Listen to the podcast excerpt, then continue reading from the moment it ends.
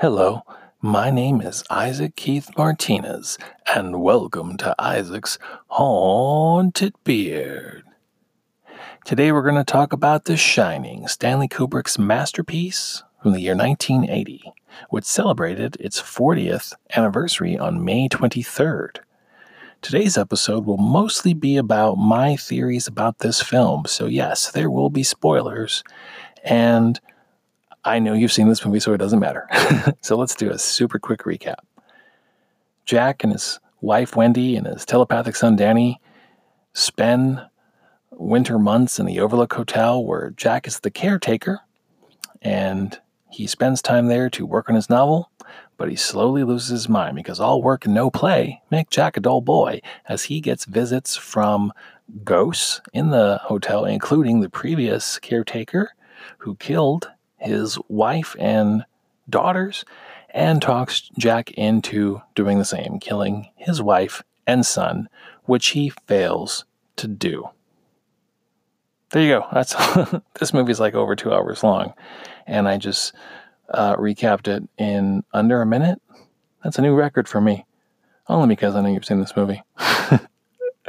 so uh, let's just get straight to the reason we're here uh, talking about the movie, a movie that I've noticed that people tend to either love or hate. And uh, I know people say that about a lot of movies, but I really feel like with this one in particular, it's especially true.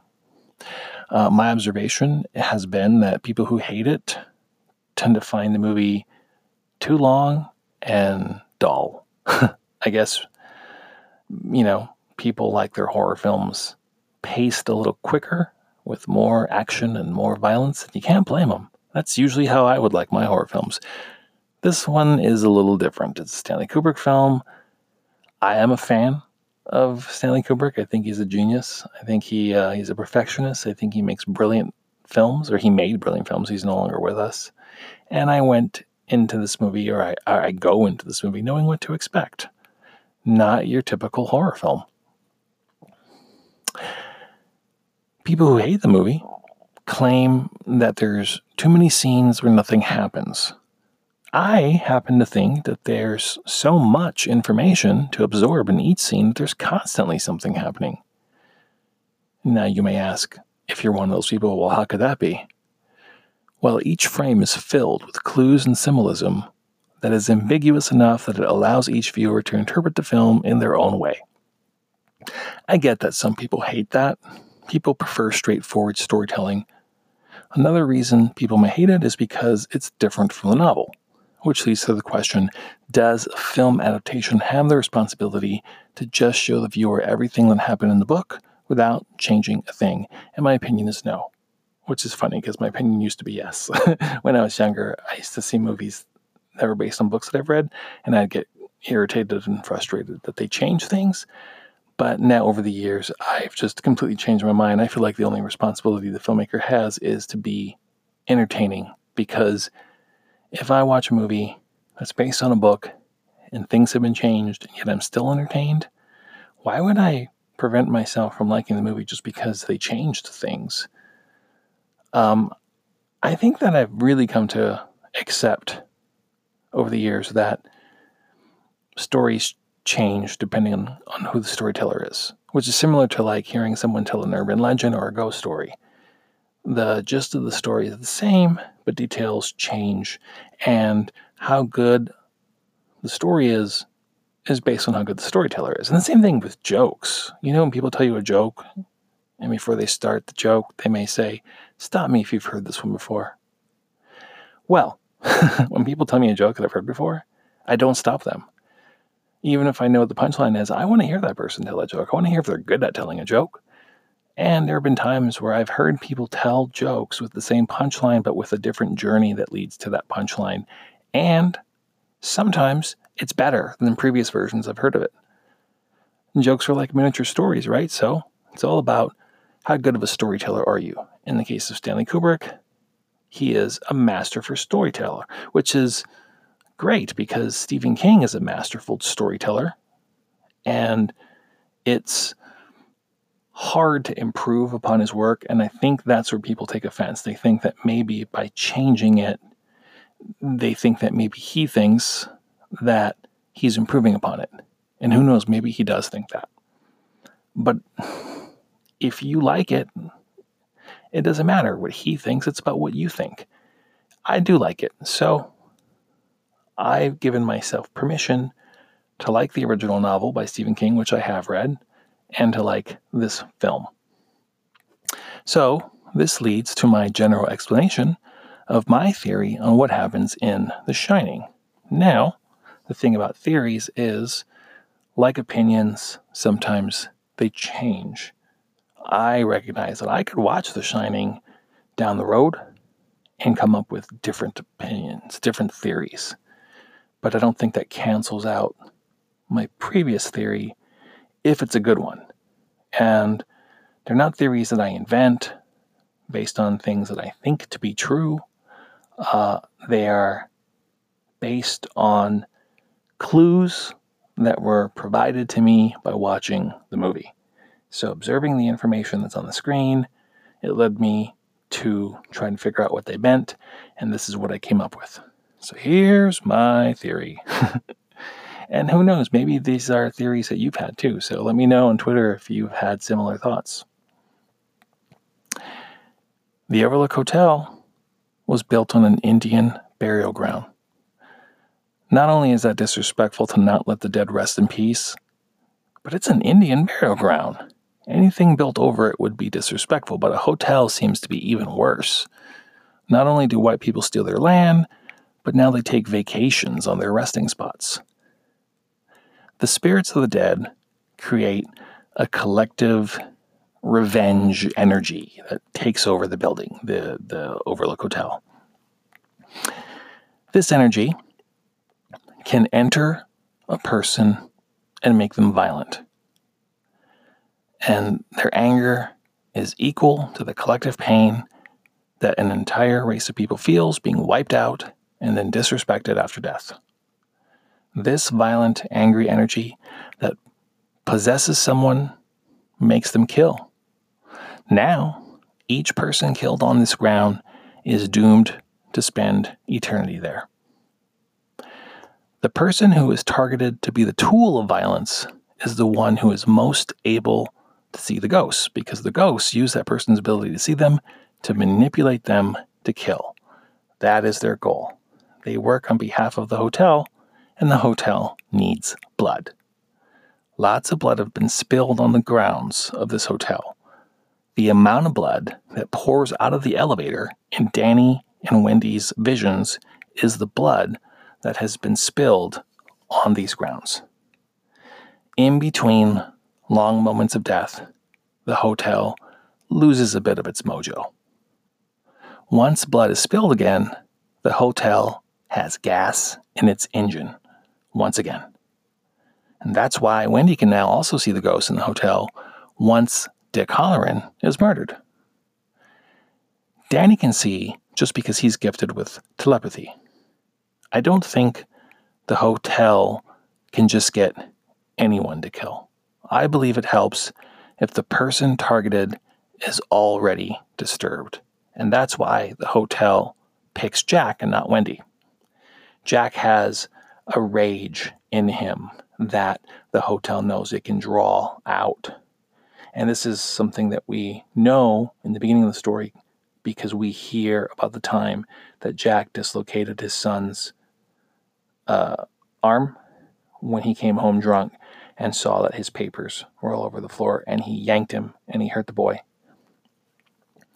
Now, Jack's biggest problem is that he's living a lie. He is a closeted homosexual. He's seen early in the film reading Playgirl magazine. Even before he snaps, he never speaks to his wife with love and compassion you watch the way Jack talks to her. He hates her before he even goes crazy. He resents her for being the physical embodiment of the prison he feels stuck in. Jack refers to her at one point in the movie as a sperm bank. She's nothing more than a human host for his offspring. When Jack is confronted by the nude woman in room 237, he does lust after her and kiss her. So I know how that could contradict my theory, but I believe she's like a siren or like a succubus in that she could get anyone to lust after her. Like Wendy's a heterosexual, and you know, I'm convinced that if she went into that room, she would also fall under the ghost's spell. That's just what she does. I know some people believe that Jack tried to molest Danny when he had hurt him, as I've heard this theory. And um, I'm not so sure I believe that. I do think Jack's story of yanking his arm too hard when he came home to see his papers all over the place is believable. I think it was just um, rage. Although Jack does not succeed at killing his wife and son, he himself freezes to death and dies on the grounds of the hotel. His soul now belongs to the hotel. We then see a photo in the hotel of a 4th of July party dated 1921. Jack is in that photo. He's now officially trapped in the hotel. He was doomed the moment he took the job. When his boss gives him and his family a tour of the hotel, when they first arrive, as they are walking, you can see a man in the background with his back turned to the camera, working on something dressed in the same clothes that Jack wears in the final act of the film. It's as though he's always been there. Which reminds me of the scene where Grady tells Jack in the restroom, You are the caretaker. You have always been the caretaker. He was damned from the beginning. Now, Danny calls for help from Dick Hallorann using his power, The Shining. And maybe the first time you saw the film, you were hoping that Dick would save them. And he doesn't, in theory. Jack murders Dick, so that leads you to believe that he failed. Uh, he doesn't fail because Jack sabotaged the snowcat so that Danny and Wendy wouldn't be able to escape the Overlook Hotel.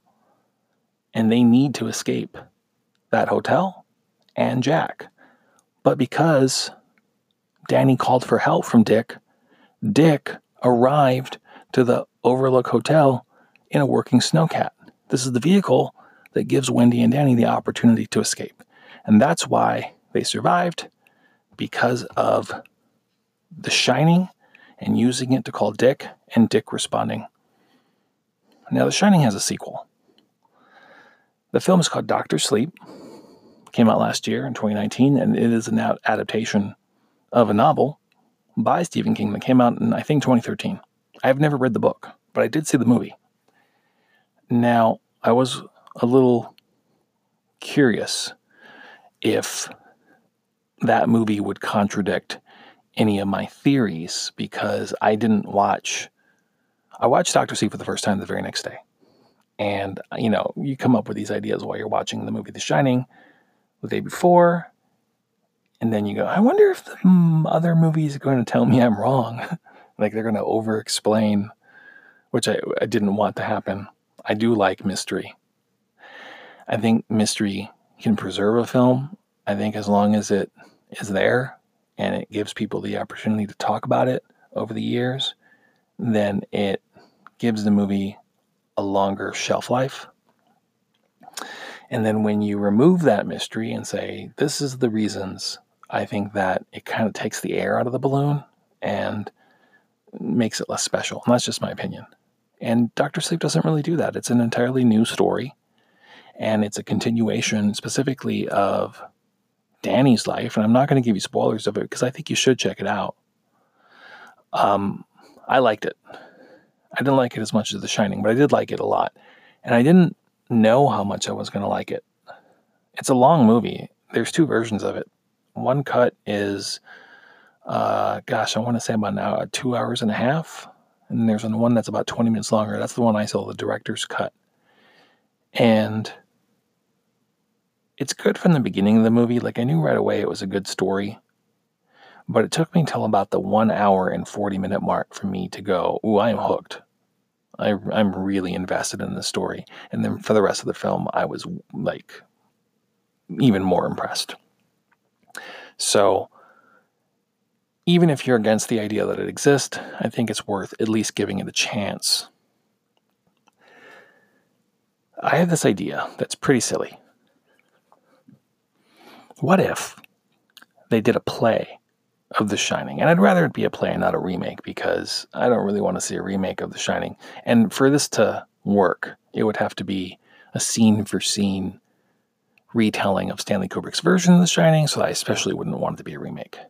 So, what if you did a play that was an adaptation, not of the novel, but of Kubrick's version of The Shining, and you casted Christian Slater to play Jack Torrance? Huh? Huh? you know where I'm coming from. Christian Slater has always been accused of doing a Jack Nicholson impression in his movies, and I think at the beginning of his career, it was kind of a put down. But now I think people are more forgiving and more tickled by it because, you know, eh, we're past that. Plus, a lot of those movies are good. A lot of those movies, especially Heathers, has become cult classics. So we really love those movies, and we love Christian Slater in those movies. And one of the things we love about him is that he plays those parts like Jack Nicholson. So now that Jack, uh, excuse me, now that Christian is older, old enough to play a father, he could possibly be perfect to do his performance of Jack Torrance. I guess the same joke could apply to any Jack Nicholson movie, but I think more than any other Jack Nicholson movie, the one I would want to see Christian Slater do is The Shining, because it's such a definitive Jack Nicholson performance. It's it's possibly my favorite Jack Nicholson movie of all time. I can't think of another one that I think is better. but like I said, that's just my opinion. Um, the Shining was the first movie I ever bought when I first got a Blu ray player. And I know that because it was just that one movie. Like, I know a lot of people, when they buy something like a Blu ray player, uh, they may buy a stack of movies, which is smart because, you know, you can only watch that one movie one time. I mean, you watch it a bunch of times, but you really want to move on to your next movie as soon as you're done with it. And I didn't do that. Uh, I guess because I spent most of my money that day on a Blu ray player, so I had enough left over for at least one movie. And I bought The Shining. And you never forget stuff like that. I think that, especially if it's a great movie that you love, you're proud of your first movie. So I thought this was an appropriate place to bring that up. About mm, 10 years ago or so, maybe a little over 10 years ago, I visited a friend of mine in San Diego, and he lived near a movie theater that would play midnight movies. So they'd show cult films at midnight. The previous year, I had visited my friend and we went to a screening of Labyrinth, which was a lot of fun, especially considering that not only am I a fan of Labyrinth, but I didn't get to see Labyrinth in the theater when I was a kid. I missed it. So I saw it for the first time on television. And I never saw The Shining in the theater, but that year I got to, that year being the, the following year when I visited him, because I asked my friend, What are they showing tonight? He said, I don't know. Let's just drive by there. You hop in, go to the box office, ask them, and if they say a good movie, we'll come back tonight. So he drove up to the curb. I ran up to the box office. I asked, Hey, what are you guys playing tonight? We're playing The Shining. Okay, that's good to know. so I run back to the car, jump in, and say, oh, yeah, we're definitely coming back. I remember entering into the auditorium, finding my seat, very excited. The lights dim, the movie starts, and then in stereo, coming from all different directions, surrounding me all over the movie theater, I hear the sound of cans popping open. Pop, pop, pop, pop, pop, pop. And I, I, you know, I can't prove it, but I'm, I'm fairly certain people snuck beer into the theater. they came prepared. This is not the first time that I've talked about The Shining on the internet. I have a YouTube channel called Isaac's Haunted Beard. I don't make videos very often, but I do once in a while. And about five years or so ago, I did a video on The Shining. If you want to watch it, you can go to my channel.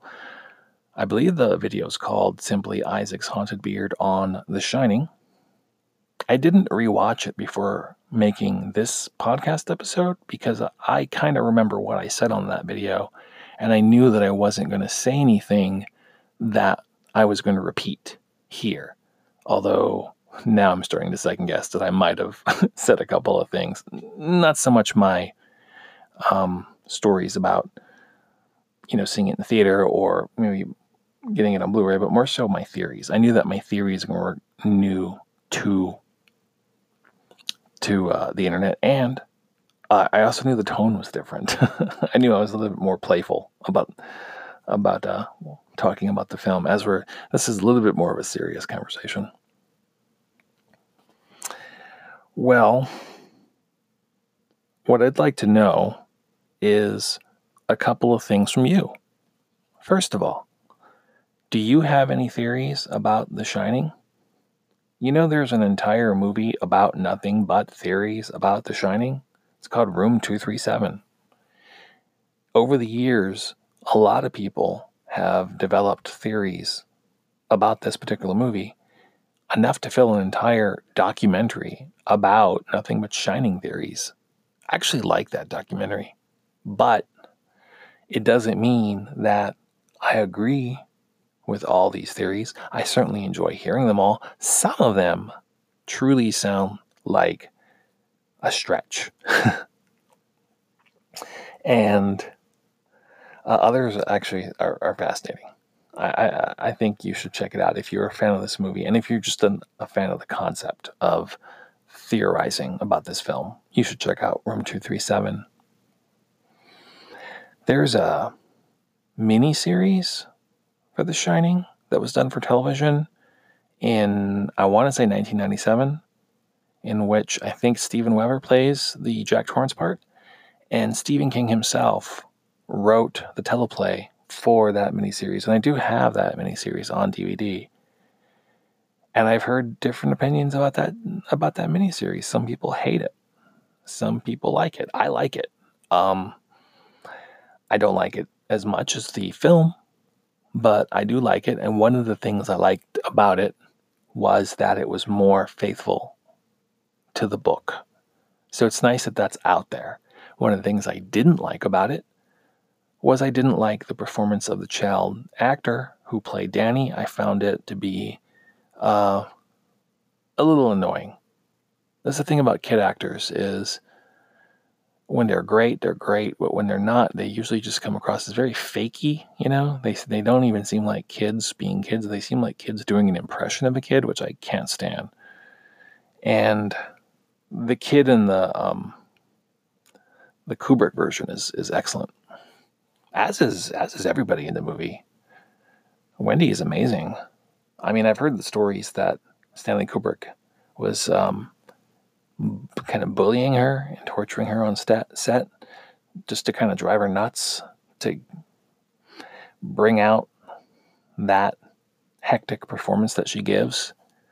And I think that's horrible. But there's nothing, I mean, I'm not going to, I hope you don't sound, it doesn't sound like I'm making excuses for him. But what I was going to say is that, you know, unfortunately, I can't do anything about that. I can't change that. But what I what we're stuck with is what's on the screen. And what is on the screen is amazing. Like I think that Shelley Duvall's performance as Wendy is uh, wonderful. You know, as is um, Scatman Crothers, who plays Dick Hallorann. He's so instantly likable. I love the sound of his voice. I love his face. I love the way he looks. Um, it's pretty solid across the board. And it's such a perfect looking film. Well, if you would like to revisit this perfect looking film, and if you would like to come up with your own theories of what this movie may or may not be like, or if you just want to just spend time in the Overlook Hotel and not bother with trying to figure out symbolism and just appreciate uh, a movie about a man who goes mad, who goes crazy, and tries to kill his family with an axe. You can rent this movie for $4 at all the usual digital places. Um, as far as streaming is concerned, I'm pretty sure it's not currently streaming anywhere, but I've noticed that The Shining tends to pop up on Netflix every now and again. So if that, I mean, if that's important for you, you can always just wait it out. It's just there's certain movies that always kind of come and go on Netflix, and that's definitely one of them. It also seems like the kind of movie that if you love, you probably already own it. But if you don't and you would like to collect it, um, on Amazon.com, uh, right now it's available for $10 on DVD. There's also a, a Blu ray that's $10. That's the same one that I bought the first time I, I bought my first DVD, uh, first Blu ray. I almost said my first DVD. For the record, my first DVD was Enter the Dragon. And there's also a new 4K Blu ray that goes for $20. I don't often uh, double dip and upgrade, but The Shining is worth it. I think one day I'll have to get the superior, what I'm guessing would be the superior version of the film. And sometimes, you know, with movie darks, even if if it's not end up being like so much better than what you already have. Sometimes you just love a movie so much that you just like having more than one copy of a film because you just enjoy seeing that title appear on your shelf a few times. you know, there are certain movies that I own multiple copies of, and I don't need to. I just like having the different covers on the different formats, and it just kind of shows a history that I have with the movie. And I'm surprised that I don't have more copies of The Shining. So I really should. And uh, you should too. You know, before I go, I just want to mention this one thing that's kind of dorky, but you know, I'm a dork. You know that. You, you listen to the show. The photograph that appears at the end of the movie shows that Jack is now a part of the hotel and he's kind of always been a part of the hotel. And it has a date on the bottom that says July 4th, 1921.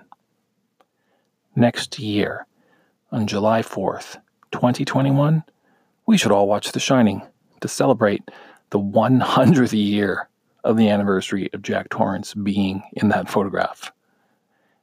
And it's weird because 4th of July, right? It's the middle of the summer. Shining is like a winter film. People tend to watch it when it's cold. December, January, February. Plus, a lot of people watch Jaws on the 4th of July because that's such a significant date in the film Jaws. Maybe you could do a double feature. It would be a great double feature, right? Two horror masterpieces by two talented filmmakers, Stanley Kubrick and Steven Spielberg. Let's do it.